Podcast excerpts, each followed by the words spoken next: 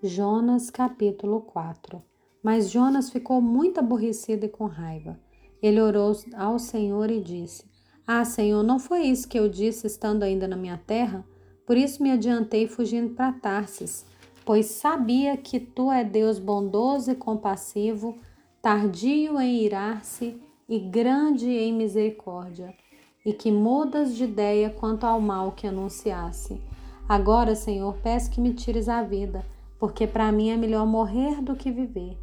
E o Senhor disse: Você acha que é razoável essa sua raiva?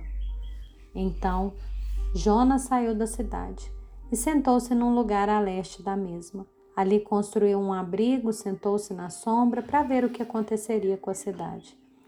Então o Senhor Deus fez crescer uma planta por cima de Jonas, para que fizesse sombra sobre sua cabeça a fim de o livrar do seu desconforto.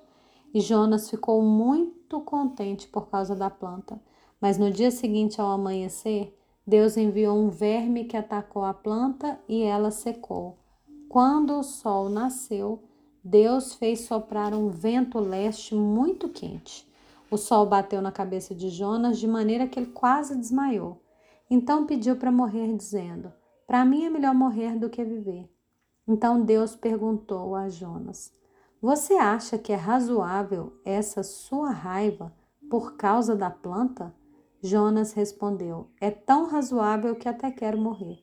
Então, e o Senhor disse: Você tem compaixão da planta, que não lhe custou nenhum trabalho.